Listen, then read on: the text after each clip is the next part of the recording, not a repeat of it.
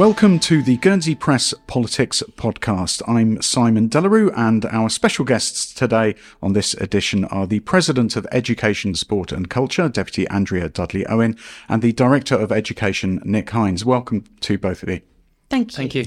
Um, thanks for joining us. Um, can I begin uh, by sort of setting out what we're aiming to do today? Uh, and uh, we've obviously communicated a, about this, which is uh, there's been a lot of political machinations uh, of late, and uh, we're going to put those to one side um, for, for a little moment and just talk about the implications of recent decisions uh, for students, parents, uh, staff at our secondary education uh, facilities on the islands, those that are states maintained. Um, of course, the uh, most recent uh, uh, win for yourselves was that finally, after uh, being effectively defunded through the uh, uh, funding and investment plan uh, debates, we found some funding for your Les Ozouets campus, or at least some theoretical funding, some money that is expected to come in to cover it. So we now have the green light for uh, Les Ozouets, which is obviously um, particularly good news for those attending the College of Further Education, the uh, Guernsey Institute. So can, can we start with that? And uh, could you paint a picture for us um, of what life is going to be like, how it's going to change for those people at the Guernsey Institute once once this Les Ozouets campus is up and running, and when exactly that will be? Yes. Um, if I just take a step back, if you might allow me, just to paint a picture for listeners um, around how this has come about because it has been a very frustrating process. And for listeners who may not be up to speed on politics, they may be listening to this podcast to be reassured about what the future holds for them or for their their children.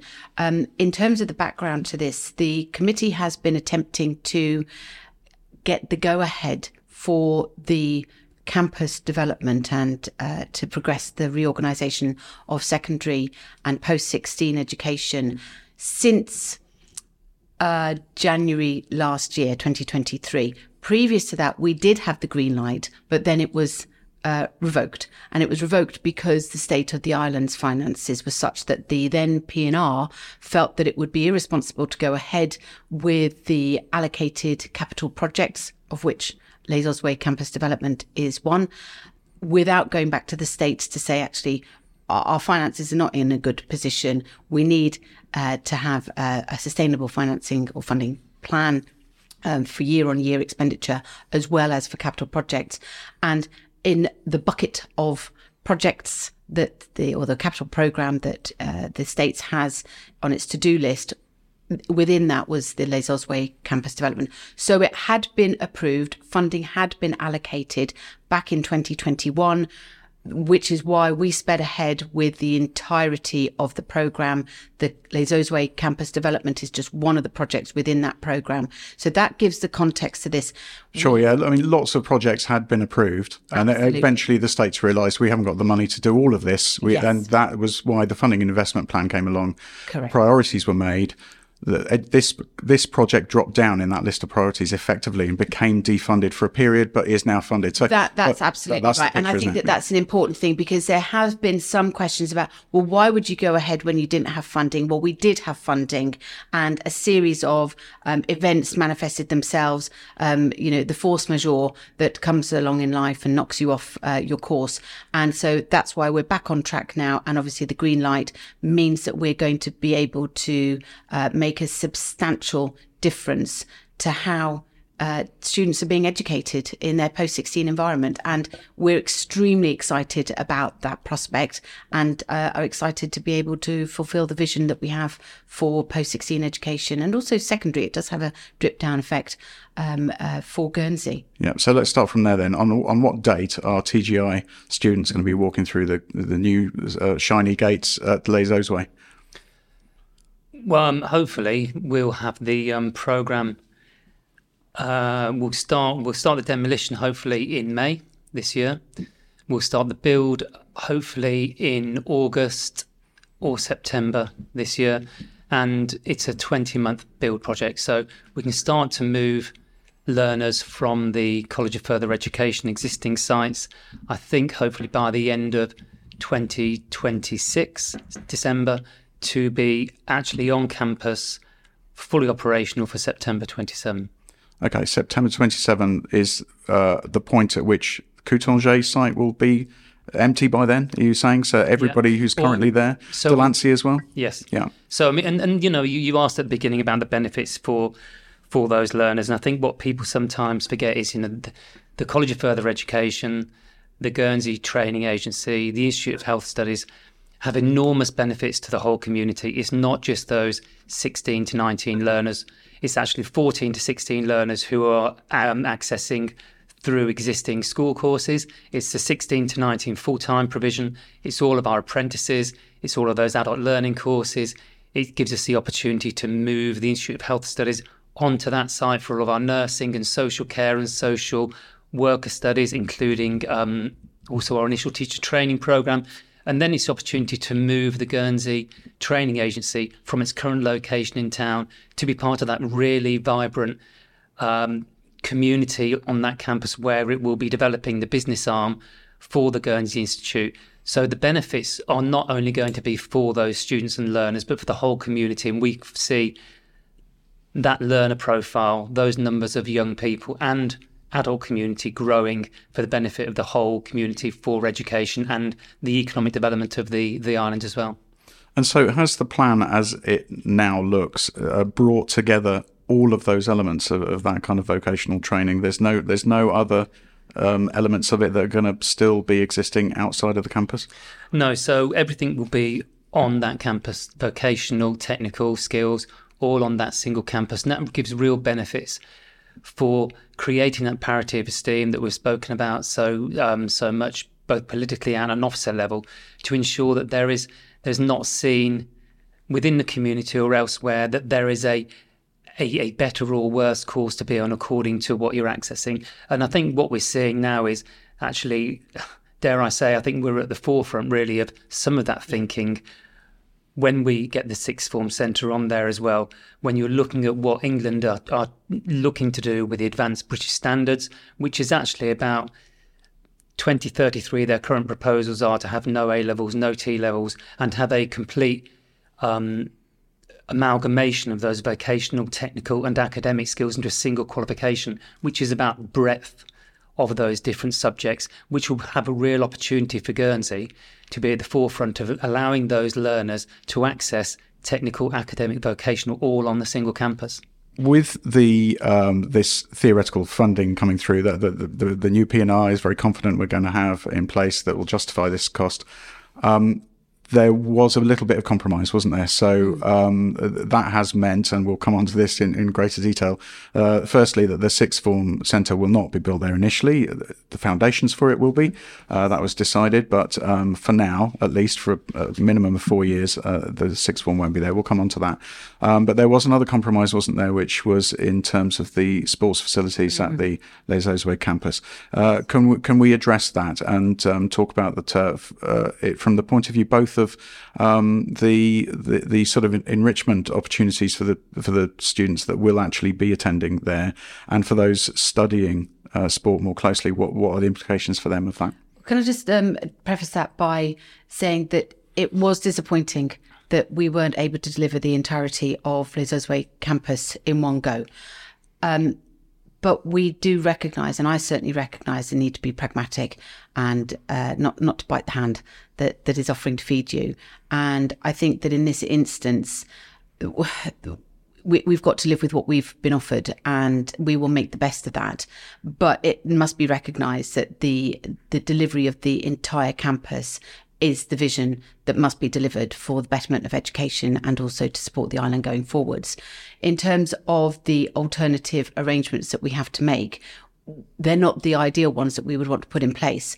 But as with everything that we do, we make sure that they are are, are going to meet the expectations of of the users um, and to ensure that the, the educational outcomes are not impacted, that they're not compromised. Because whilst we have to compromise as politicians and obviously as officers as well about the uh, the scope of resources that are available to us, that must not feed into compromises for um, the the level of education that we're able to provide for our children and, and our young people and our adult learners as well we absolutely must demand nothing but the very best, and that's what we're um, striving to achieve in everything that we do. So, how is that being achieved um, in in the context of not having those sports facilities provided at Les Ozouets? What are the implications practically for those people directly involved, students especially?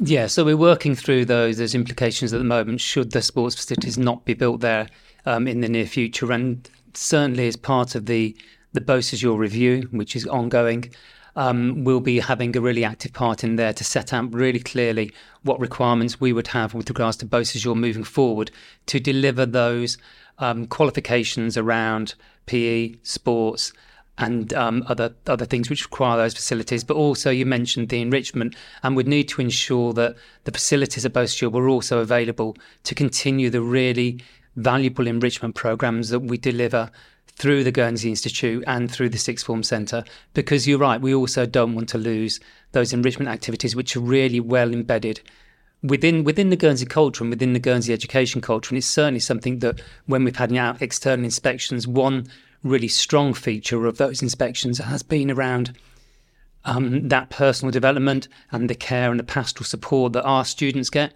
So we need to make sure that we don't lose that if we're not able to build those sports facilities. But the campus as a whole won't just be about those sports facilities, and there'll be other opportunities for enrichment across other parts of the campus. But the, the sports and delivery of those higher education and further education facilities that the sports rely on will ensure that we look at that Beausejour review really carefully to make sure we can continue delivering those valuable courses. So, so what uh, changes will you require of Beausejour to meet the expectations that uh, that you were talking about, Deputy Dudley Owen, in, in terms of making sure that you're delivering everything that you want? Are, are they going to have to uh, put in place effectively classrooms there? Are they going to be connected to the TGI network in terms of IT, that sort of thing?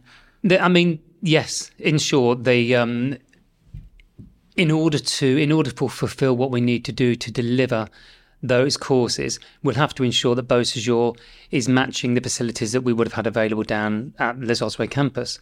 Um, now, there's a different price tag for that than it would be if we were to build them at Les Ozouets, but we've got a range of different different options and different costs according to what would be built there rather than the short, medium, or longer term because you're right, if we're delivering those high level sports degrees or PEA level, there's a different requirement with regards to what gym might need to be used or what classrooms might need to be used. So we need to make sure that we're not narrowing the curriculum by moving any of those studies up to Beausejour. And we're confident that certainly in the short term, by using Beausejour, we can make that work.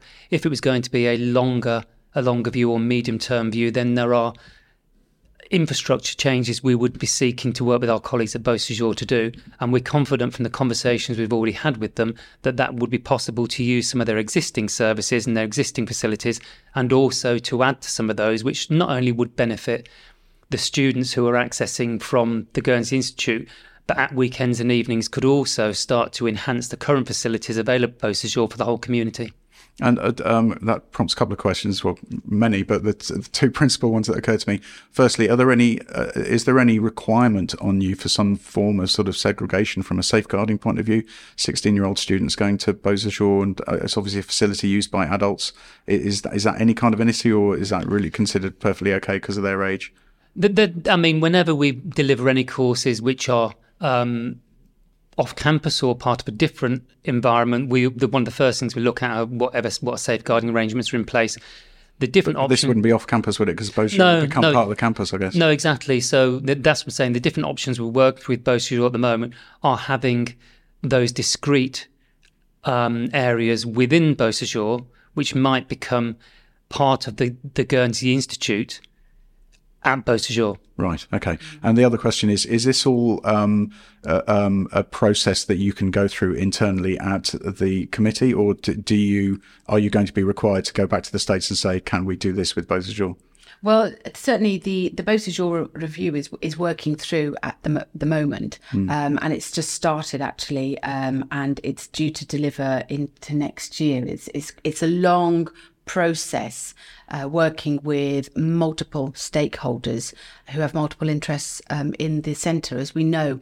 And a piece that I've done um, a few months ago or uh, end of last year when we spoke about the Beausejour review is that it means so many things to so many people and it has gone through many iterations in its life. And this is the next chapter in its life to make it fit for um, purpose of uh, being a forward facing public service and, and leisure use. I guess what I'm asking though is, So- have you got the power to make all this happen, or is there the is- risk that the states will come and say, "No"? Well, it is within the committee mandate. There's always a risk that anything that you make a decision about within the committee mandate has to go to the states because someone might force it into the states via a get, Right. or the committee themselves might feel that the expenditure is such that actually um, it either doesn't have the power uh, to to um, get the money itself, um, or that um, it would have to go to the states in order because it's in the public interest to such a large degree. So th- there's various ways of going around these things, um, but it is um, a, a fact. And we were open and transparent about that. If you're not going to have the sports facilities on site as planned originally, well, where would you put them? Well, the next obvious is Beausejour. And a lot of people have been very reasonable and logical about that thinking and are accepting about uh, the the review and exploring the best use of um, states' assets uh, for public services. And and I think that that that everybody who'd be listening would be wanting to ensure that we are making best use. We're not duplicating where we don't need to, um, but at the same time that we're we're making sure that we're not compromising the outcomes for those users, whether they be students who are using the Beausejour Centre as part of an extended campus for TGI, whether it be um, uh, the social prescribing and the, the health activities that go on, which are so valuable to the community, whether it be uh, use outside of the, the working day for our barracudas and our, our elite swimmers, etc., and, and all the different uh, stakeholder groups that have got an interest um, in in Beausejour. So it's about juggling all the interests and making sure that we are still continuing to deliver and giving value for money for the taxpayer. Okay, thank you. And um, before we move on from the uh, the, the TGI, um, the TGI then will effectively, if things work with Beausejour, be uh, across two sides, but only two, no more than that. Just just just Les Ozouets and Beausejour. Yeah, it'll just be across those two sites. And and what do you think uh, when you open up in 2000 uh, sorry 2027 um, is going to be the the student body that in terms of numbers how many how many are you expecting uh, I know you can't put an exact figure on it but what's what sort of size are we talking about Um, and with the uh, sixth form on campus as well, there'd be over a thousand learners. Now, it's, it's, it's, it's as I say, it's difficult to say how many learners would be on campus at any one time because we have adult learners in the evening. Um, we have the 14 to 16 learners a part of the day. We have the apprentices in for a day a week. We have the full time 16 to 19 learners in. I think what we would see is well over a thousand on a weekly basis in and out at different times. And one of the really, really valuable things that we we're going to be able to achieve at the camp on the campus is actually 24 hour facility access to things like the resource centre, the library, so students can go and study there at different times of the day, much as they can at the current Institute of Health Studies at the um, at the hospital. So it's going to be that really vibrant young adult and adult learning centre where it's going to be a really good stepping stone for those young people who are looking to further in higher education from either on island or off island. And in terms of the evening use of the Princess Royal Centre is there any change there? Because at the moment obviously it's used by the uh, various public um, entities. That that will continue. That's right. We've we've approved a strategy that was put forward by the operations uh, lead for Princess Centre for Performing Arts um, about theatre first uh, ethos and and how to drive that that forward. And and at the moment there, there's no change uh, to that. It's a business plan that has been put forward to ensure that the theatre is being used for the purpose for which it was designed, but also to support the learning aspirations um, and the curriculum offer in drama and performing arts that we have on island. I, I, I must say that I am so excited about the campus. I think it is one of the biggest changes that we will see and exciting changes that we will see in Guernsey um, over um, a few generations. And I think that once it's up and running and delivered, that it is going to be um, such a uh, uh, a proposition that will really make younger people excited about staying um, in education because we know that we do lose people at 16 and we we think that the offer and the experience of being on campus with peers are never before um, uh, offered uh, uh, opportunity in Guernsey, where previously what we've done is we've said, okay, well, if you're going to study that subject, uh, then you have to go to that uh, place, and if if you're studying another type of subject, you're going to have to go to that place, um, or if you're just uh, workplace uh, training, then then you're not going to be able to to mix with your peers. But we know that Guernsey is is pretty homogenous in terms of people mixing with each other. We all go to the beach together. It doesn't matter what you're studying or where you're working. You know, we go to the pub together. We go to uh, different events, the, the, the shows together.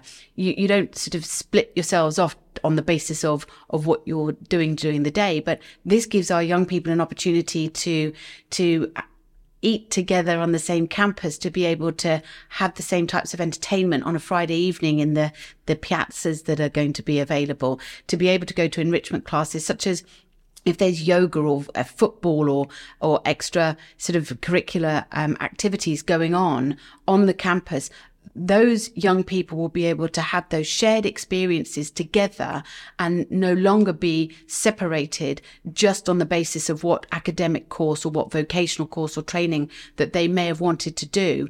But I think in terms of the economies of scale for a small island like Guernsey, bringing together the post 16 makes so much sense.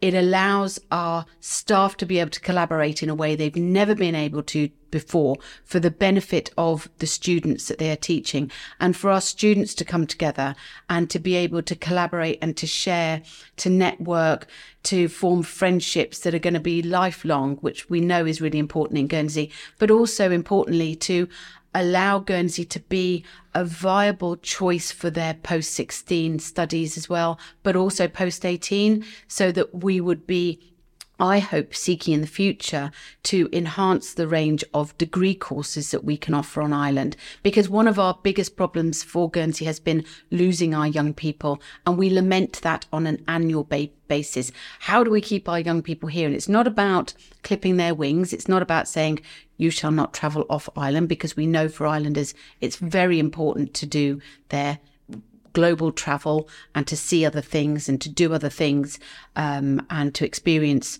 uh, life outside of Guernsey.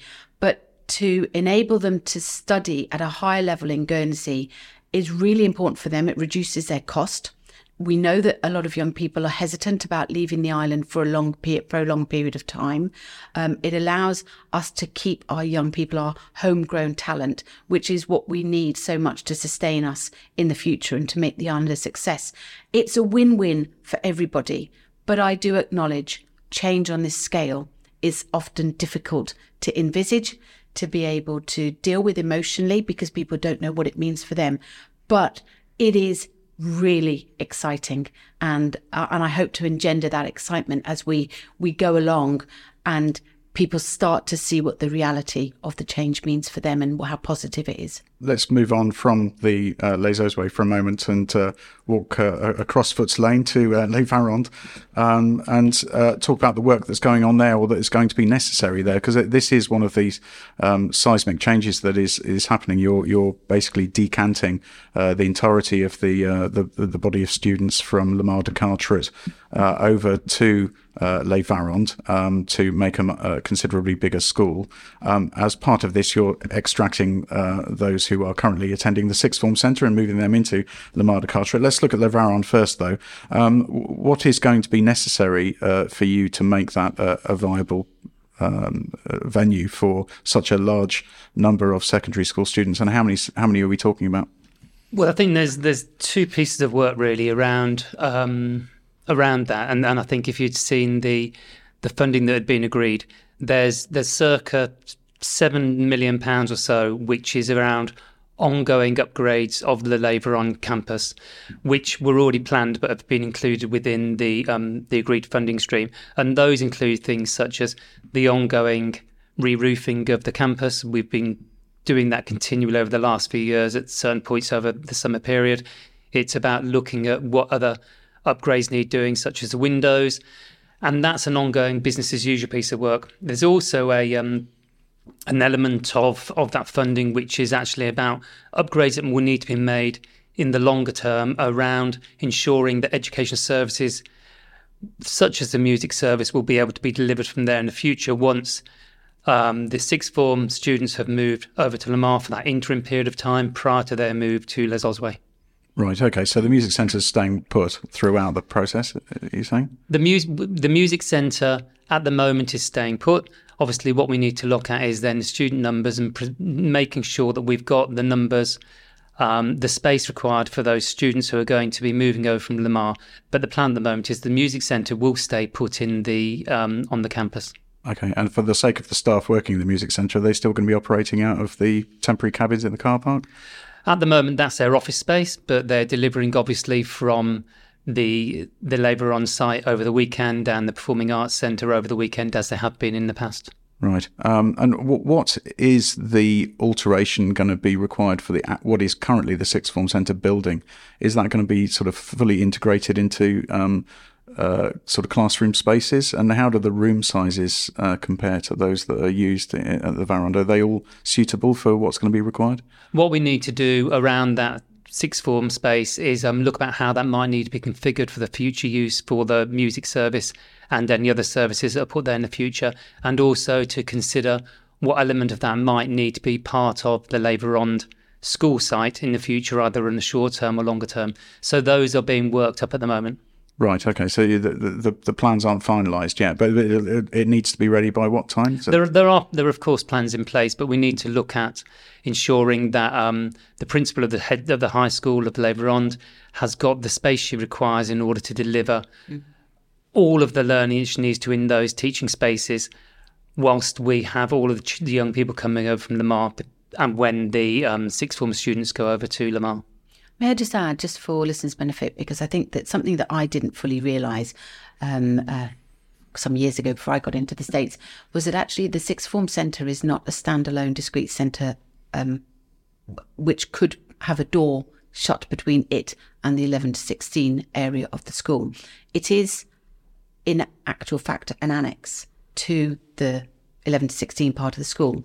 And the sixth form uses a substantial part of the 11 to 16 school for its um, curriculum to, to, for its lessons basically for students to be able to uh, do sciences etc so it, it i think that in the community there is a perception that the sixth form centre is uh, um, a standalone uh, addition to Les Varendes, um, and that it just happens to operate um, as a as an 11 to 18, but actually could be um, uh, separated as a standalone, and that's not the case. And and even uh, I wrote a piece in the newspaper um, at the end of last year, which was actually um, formed part of a letter to a parishioner um, who said that that is so easy to understand. Put it out into the public domain. And I had a colleague of mine who, who's been uh, in the States for a very, very long time. And they didn't realize that the sixth form centre was just an annex to the existing building. And I think that we've got a perception that it, it's not what it actually is.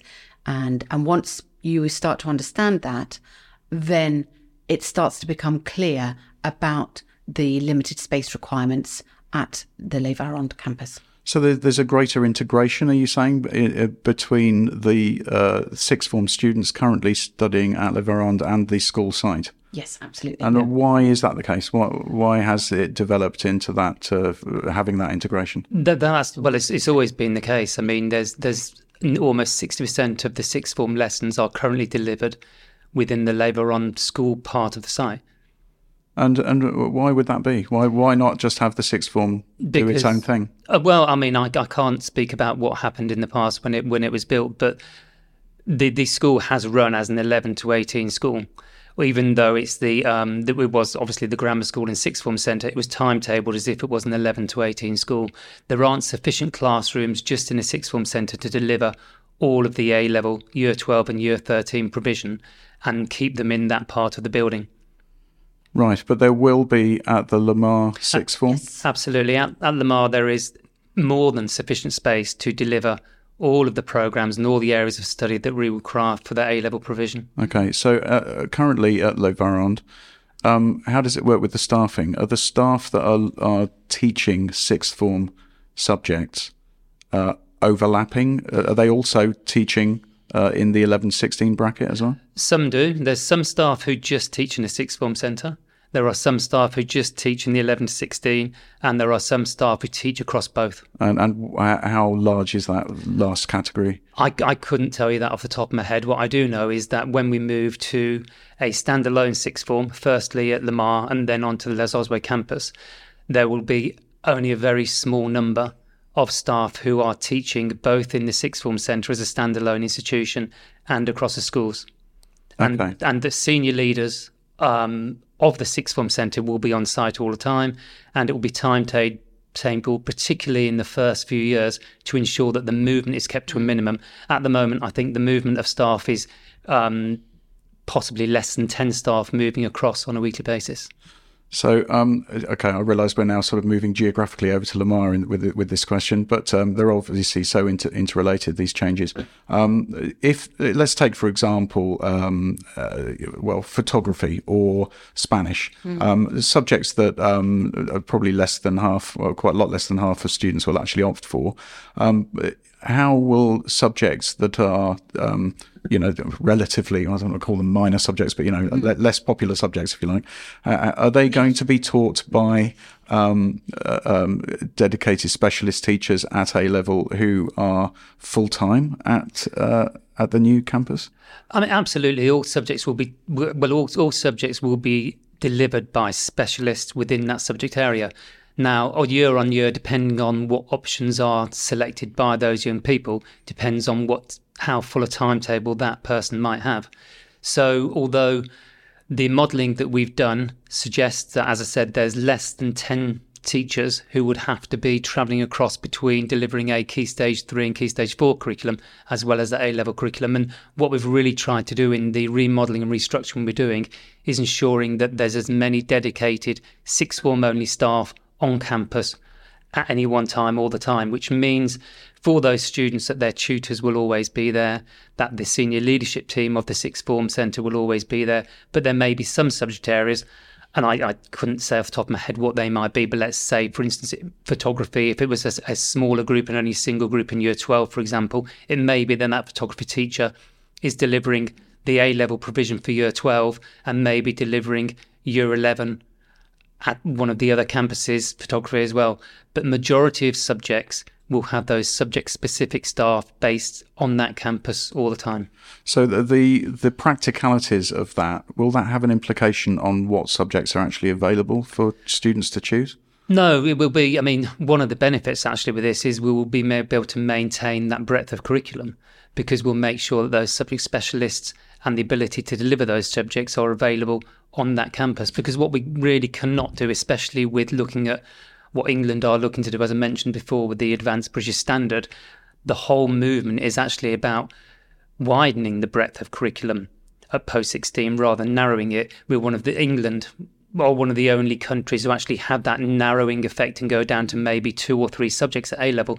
Actually, most European countries keep that breadth to five or sometimes seven in some of the Scandinavian countries. And that's certainly what England are looking at. And if they choose to do that, and A levels and T levels from a college of further education perspective fall by the wayside, what we're going to be looking to do is about widening the breadth of our offer rather than narrowing it, because that may mean that students are continuing to study English and maths as well as other specialist subjects. Mm. Much like the IB. the co-location of the sixth form is is very forward looking and the opportunities that that brings once the sixth form is on campus for those the timetabling to be uh, aligned so that students have got a broader opportunity to choose between academic study and complementary vocational training study as well. But so, so a student's going to be able to choose a mix of the two are you suggesting? That- in the that- future um, on a co-located basis, then yes, that is what. That, that sounds more of an integration than a co-location, then pretty much. Uh, well, th- these things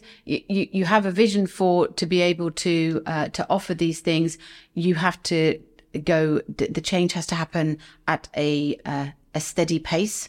What a future committee might discern about the governance around that is is you know a, a completely different question, but certainly in being able to offer a broad array of subjects, then that is what we need to be looking at in order to give our post 16 and our, our learn our students um, the best opportunities that they can have. So the how that is manifested, certainly the co-location will be a, a very big step in being able to uh, align uh, timetables to be able to offer to ensure that there is a breadth of, of opportunity for those students um, and how that works itself through in terms of full integration it remains to be seen at this point and I wouldn't want to be drawn on that. I mean, whether whether whether Guernsey likes or not, we are intrinsically linked with the England qualifications. And so, if if the English government or UK government decide that they are going to remove A levels, remove T levels, and bring in this new qualification, we're going to sit, have to sit down and think really carefully about how we can deliver that breadth of curriculum. Now, if you think about the sixth form centre being on Les Ozouets campus in the future, as we would obviously want to happen sooner rather than later, and we were to go down the route of the ABS, the Advanced British Standards, as England are proposing at the moment, it may well be that those subjects such as English and maths, which uh, the UK government is suggesting should continue to be studied, studied up till 18, irrespective of whatever GCSE level you got, that that would, for example, be coordinated alongside the Guernsey Institute because they also have a very large cohort of young people who also study English and maths as part of their apprenticeship, as part of their 16 to 19 provision.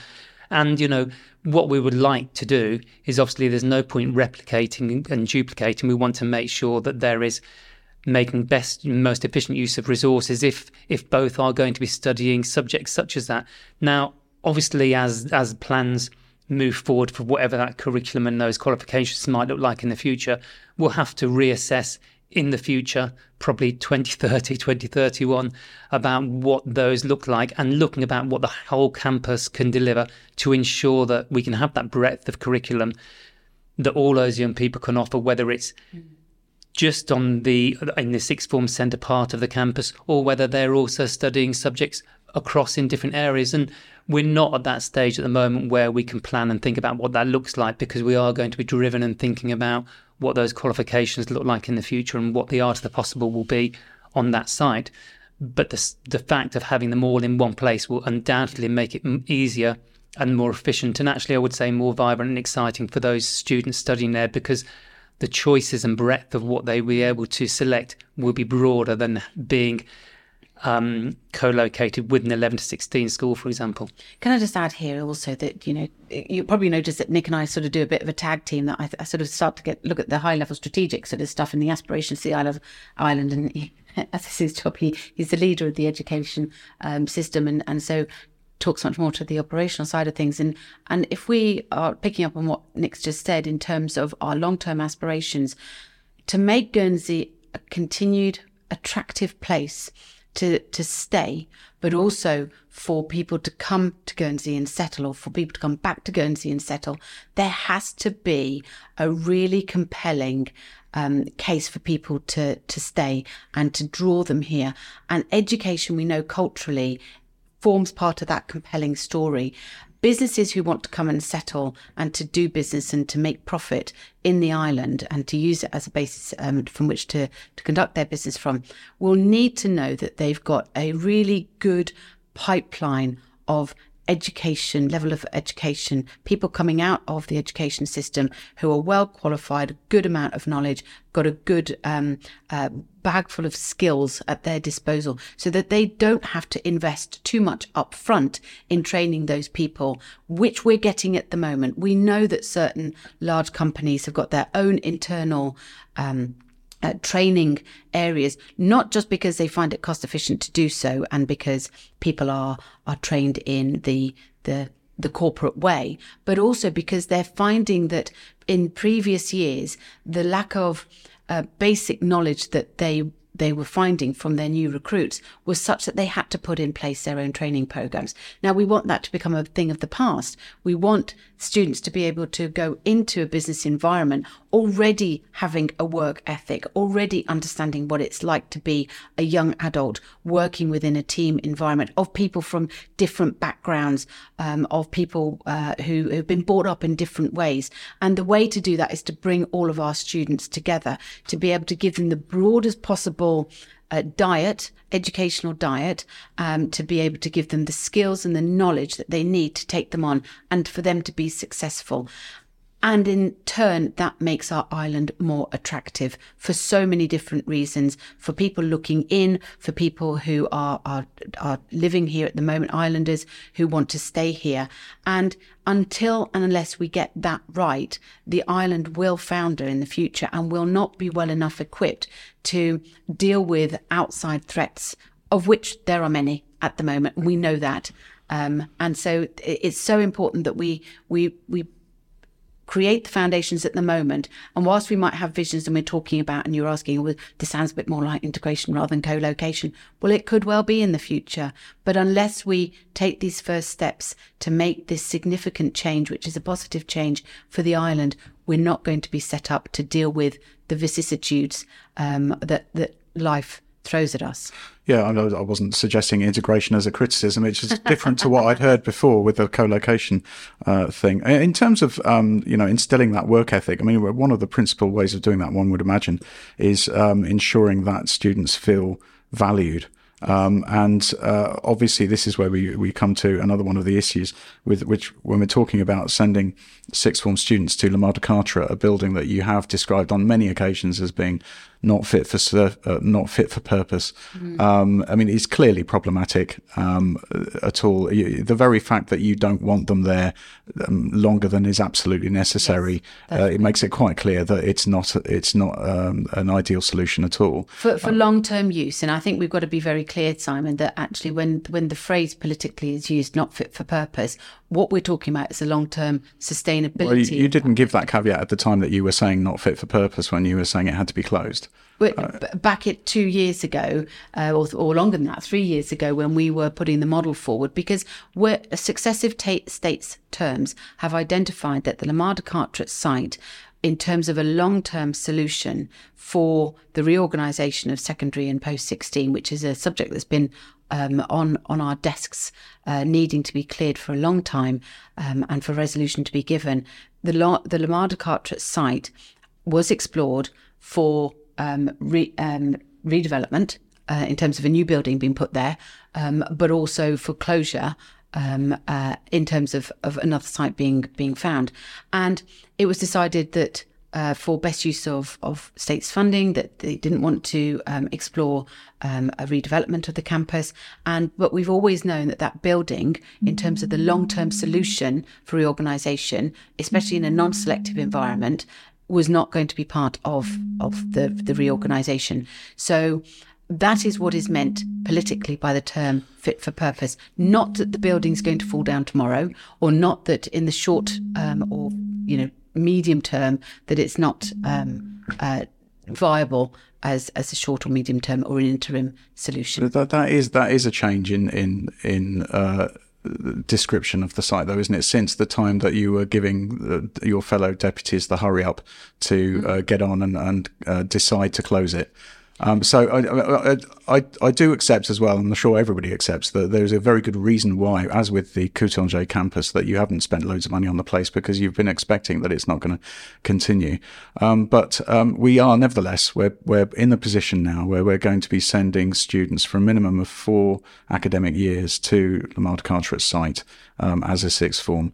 Um, let's look at the practicalities of that because that's what we're here for. Is to, uh, it, it is a site that is adjacent to a primary school. Um, uh, so does that in itself offer up any uh, particular problems? I, I, remember Deputy Bob Murray in the last states meeting was talking about his concerns about having um, 16 to 18 year old adults adjacent to um, primary school children. He was talking about it in the context of the Varendes, but it nevertheless clearly is the same sort of thing at the de Carteret. Um, and then uh, you, are looking puzzled. You don't Yeah, recall don't- this I recall speech. that. I don't no, well. I was uh, I wasn't in the chamber either, but I was downstairs uh, listening on the radio. Um, but um, then there's also practicalities. One thing that's been mentioned to me a couple of times is where on earth are they all going to park? Because those every single space is taken up by staff down there at La Mare at the moment. So what uh, what plans have you got in place to solve those problems? There, there's a there's a few things that we're obviously looking at really seriously down at um, La Mare. The first thing you mentioned about the um, is it is it a problem with those 16 to 18 learners on on La Mare site? Actually, I think it's potentially beneficial. There's many of those um, young people at the moment who already supporting lots of our primary schools with reading and working with those young children. And certainly, we'd look at those opportunities about how the sixth form centre being located on that site can also support and work alongside La Mare Primary School. And I think there's there's lots and lots of benefits there that we haven't quite explored in full, but we know from speaking to the sixth form centre staff that we can see lots of benefits there. We've made a significant investment over the years around that site, whilst we've been maintaining it to ensure that it's still fit for purpose as a secondary school. I mean, obviously, you've mentioned there's been lots of false dawns about will it will it remain, won't it remain, what investments needed, and certainly there's been quite significant investment over the previous years around um, roofing, around windows, around carpets, around new science labs, around new food tech spaces, and certainly before the um, before the students move over there for in 2025 plans around the um, the science labs are going to go ahead because we need to create things like fume cupboards for A level, for example. We need to make a few further adjustments to science labs. We need to make sure that there's a dark room, um, but also look at putting an IT rich suite in as well. But apart from that, in order to create that adult learning environment, the principal designate, Mr. James, is also going to be looking at how else can we use other spaces once we've timetabled to create some of those vibrant social areas. And we'll be using equipment and furniture and things from the existing sixth form, as well as looking at what other investment we need to make. So I'm confident that it will be a really good environment for those young people to learn as a standalone sixth form. There will be up to 450 young people there, so it will be a really vibrant community. Now, when you're putting those learners on site who are young adults and looking to think about transport, there are some things that um, we're looking at already working really closely with the primary school around any of those transport and parking things that might become issues. The first thing we need to think about actually is there are existing parking there, which is limited, but when we don't have um, secondary school buses, for example, needing, there is a significant large area where buses normally park, which hasn't been used for parking before. We've looked at uh, park and ride schemes. We've looked at, um, and we'll be talking to environment infrastructure about whether any other routes need to be changed from a public service perspective to support young people getting there. And there's lots of different options that um, for active travel that we're looking as as well as young people using their own cars and mopeds and things. So So options for active travels, for example, putting making sure that there are showers available for students to Yeah, cy- I mean- cycle in and, and get ready for their day. That sort of. indeed, there are showers there. Oh, and all those things, Right, yeah. There's, okay. there's, there's already showers available for as part of the PE, but that would be made made available for those sixth form students, uh, and also the the different facilities that we could look about that have been put, have already been put on site as part of La Mare. You know, the bike racks and things like that. But working with that student body and the student design team who've been part of thinking about what that might look like and the move might look like. And the designate principal to actually start scoping out the use of the campus alongside how we're going to get young people there as well. And there's about one and a half academic years left of La Mare before this all happens. Um, I think exactly we're in half term. Yeah, Yeah. Um, exactly about a year and a half. Um, oh, uh, you have given me this this reassurance in the past, but um, there's not going to be a sort of wind down of that school, is there, in terms of provision? Um, because that will be uh, on the minds of a lot of parents of students at that school. No, there's absolutely no wind down of of the access to specialist subject teachers for those students who are remaining on the La Mare site until it amalgamates with Les Varendes. Um, there may be some some teachers are have started to work across both sites, but that doesn't mean to say they're no longer available for La Mare. So, for example, Mrs. Tomlin is now principal across both sites, and uh, we have a um, head of school, Mr. Ramsey, who's overseeing La Mare site. And there are some staff at the senior leadership level who are already working across both sites because we needed to really think about how we were going to make sure the transition was going to be successful. I wasn't on Ireland when St. Peter Port closed, but mm. certainly some colleagues were, and we're really keen to ensure that some of the lessons learned when that facility closed and some of the problems which secondary schools encountered post that aren't replayed out. So although the transition is 18 months away, we're working really hard now to think about the timetabling, to think about those students and their transition, to think about staff transition and what it feels and looks like for them, because we need and must make it successful for all members of the community so that they're comfortable as parents that when their young people are going to move across or in fact stay at, at La Mare for the sixth form, that they are happy that they're going to be accessing those subject specialisms and those curriculums aren't going to be um, reduced, but also that when their young people might be going over to Les Varendes in the final years of their secondary education, that they know that they're going to be accessing some of the teachers they've already been working with, but the new teachers they are going to be working with as well that they're familiar with. Um, one of the issues, I guess, there though is not necessarily within your uh, uh, hands to to solve is um, there has been quite a bit of staff turnover uh, uh, the site in the last couple of years, and I can imagine why with all the uncertainty uh, that's been around. And and you know, anecdotally, I don't have exact figures, but um, the colleges are seeing increased numbers. Elizabeth College is expanding. Blanchelande has uh, opened up a new sixth form in recent years without any difficulty, and the place is full. Um, I, I, I, also hear anecdotally from uh, a friend of mine who works at one of these colleges that when a when a vacancy becomes available, the number of applications is a great deal higher from um, uh, existing states maintained school teaching staff than used to be the case. Um, so keeping hold of and uh, sufficiently motivating your current staff must must be one of your uh, biggest challenges. What what can you do to uh, encourage them to to stay within the state's maintained sector?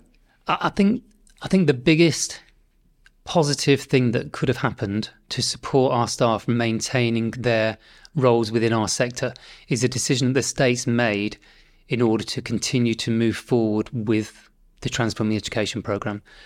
For years, our staff have been in periods of uncertainty, not knowing what's going to happen, and it com- it's complete, completely unfair and unsustainable from a person who is leading the education provision across this island. It's quite simply not acceptable.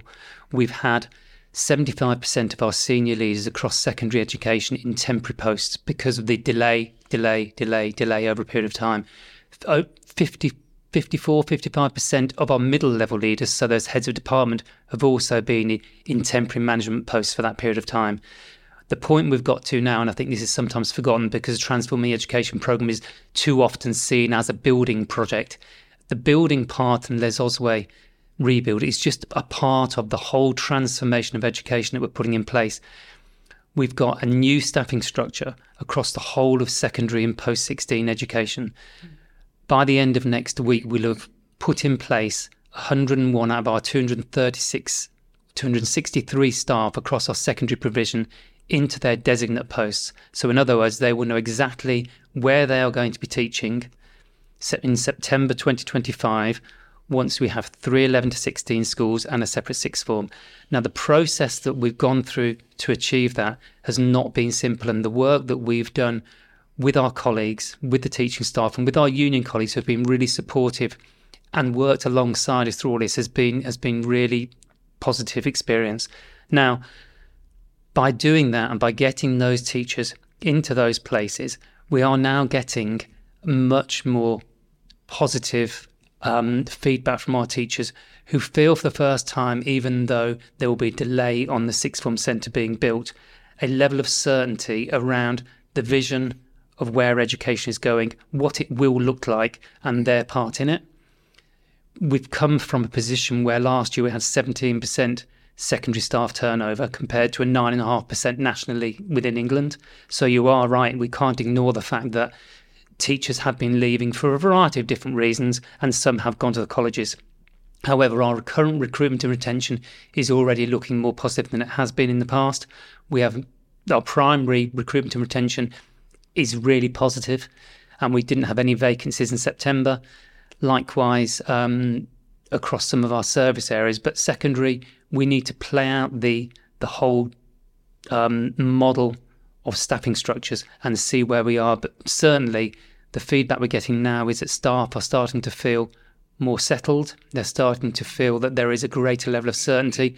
And what we really need to move forward for the children and young people who are the the beneficiaries of all this is some stability. So we have staff who are specialists, who are excellent teachers in front of them on a day to day basis. Okay, I have one final question, which actually I'm going to ask on behalf of my son, um, year 10, La Mare. Um, he uh, actually within three days of his beginning his educational life at the age of four, uh, the education announced that they were going to close his school, which they subsequently did. Then his parents went and removed him into the Victorian education system for four years, Victoria, Australia, that is, not the 19th century. um, and uh, and then uh, within a year of his starting at La Mare, it was announced that the, uh, education would be closing that school. Um, and uh, so I asked him, "Have you got a question for the people in charge of education in Guernsey?" When I go and speak to them later, uh, when I left the house this morning, and he said, "Ask them." Is any of this actually going to happen? So, how confident are you that what's been decided is what's going to end up happening? I'm very confident that what's been decided is going to end up happening for your son, to um, to the, young Mr. De La Rue. Um, I'm going to work as hard as I possibly can. I'm, I'm absolutely committed to doing the best for each and every student, for him, for his friends, his peers, because it's what they deserve. And we've really let them down over the last few years, I think, in not getting on with what we, we pledged to do. Um, I'm very confident that this is going to happen. And I'll just add, my, my son is a year older than your son, has asked me similar questions, which is quite challenging, as you might imagine, sometimes in my house. My role is about ensuring that what we do is improving our education system for, and everything that we do has to have a positive impact on our children young people. We're not where we should be, and we're not where we need to be with secondary education at the moment. But despite all the challenges, our staff across that secondary phase are working so hard to mm. make those improvements across that secondary school partnership. And there is a tangible improvement of outcomes, there is a tangible improvement of teaching and learning. And I'm confident that if we can move forward with this model of education, we will and can make it work. And Guernsey, for the first time in a number of years, will have a secondary education system where the outcomes are what we would expect to see of an island with the wealth and economic ability that Guernsey has. And I don't think we've seen that for a number of years, but we really have that opportunity now. And you can see it in our primary schools Yes. where they have that certainty and stability, the quality of education that's delivered there. Our secondary staff are working just as hard, but have been held back mm-hmm. by certain things out of their control. Now, for the first time, the stability and certainty puts things back in their control so they can concentrate on that focus on making sure all the children and young people that come through our doors leave with high quality outcomes. Well, Nick Hynes, Director of Education and President of Education, Sport and Culture, Deputy Andrea Dudley Owen, thanks very much for uh, coming here today to spell out the practicalities of what is in place at the moment.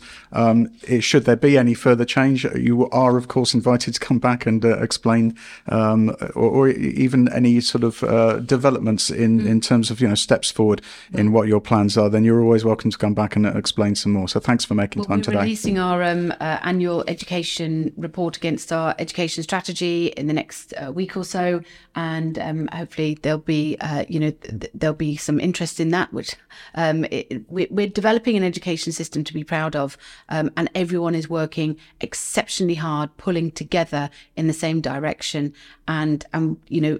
eh, as I said, uncertainty kills progress. So we, we really do need to, to, we're staying, we're committed, and we're dedicated to improving the education system. Well, thanks very much for your time today. Thank you. Thanks. Thank you.